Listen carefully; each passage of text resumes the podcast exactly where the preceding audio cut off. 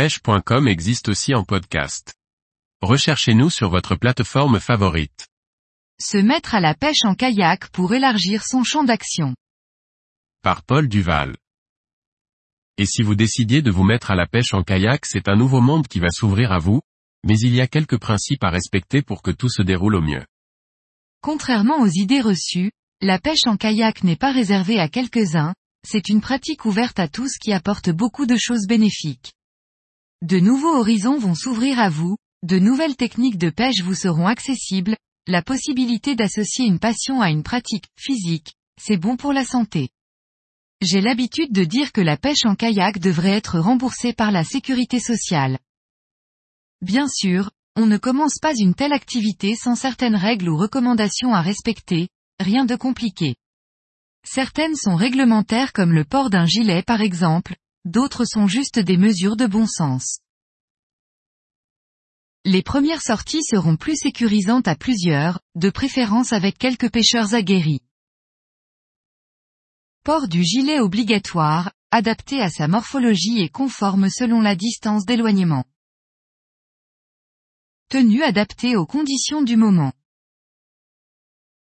Matériel de sécurité vérifié et conforme à la législation. Météo du moment et prévision pour les heures à venir vérifiées. Emportez un moyen de communication fiable avec vous, téléphone, VHF. Vêtements de rechange dans un sac étanche. Bouteille d'eau et quelques barres énergétiques. Cette liste n'est pas exhaustive et sera complétée au fur et à mesure de votre expérience sur l'eau, chacun ayant des priorités différentes. Muni de ces quelques recommandations, vous allez pouvoir découvrir les nouveaux espaces qui s'ouvrent à vous. Balade, sortie en famille et pêche, c'est ce qui nous intéresse. Toutes les techniques de pêche peuvent être pratiquées à bord d'un kayak, qu'il soit à pagaie ou à propulsion, et aussi bien en eau douce qu'en mer. La pêche à la volée ou à gratter au leurre souple. La pêche au leurre dur, sous ou sur la surface. La pêche aux jigs. La pêche au vif ou aux appâts. La pêche au ténia, madaï, kabura. Pour les plus habiles, la pêche à la mouche. La pêche des céphalopodes à la turlute ou aux cages appâts voire même la pose de casier ou de balancine pour les crustacés si votre kayak est enregistré aux affaires maritimes. La pêche de bordure à vue. La pêche à pied, votre kayak pourra vous déposer sur des cailloux où personne ne va.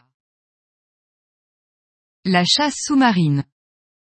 Bien sûr pour pratiquer la pêche, il faudra vous mettre en règle avec la législation, se tenir au courant des mailles réglementaires pour le prélèvement ainsi que les quotas autorisés et les périodes de fermeture. Respecter le principe de la consommation familiale, pas besoin de faire des stocks.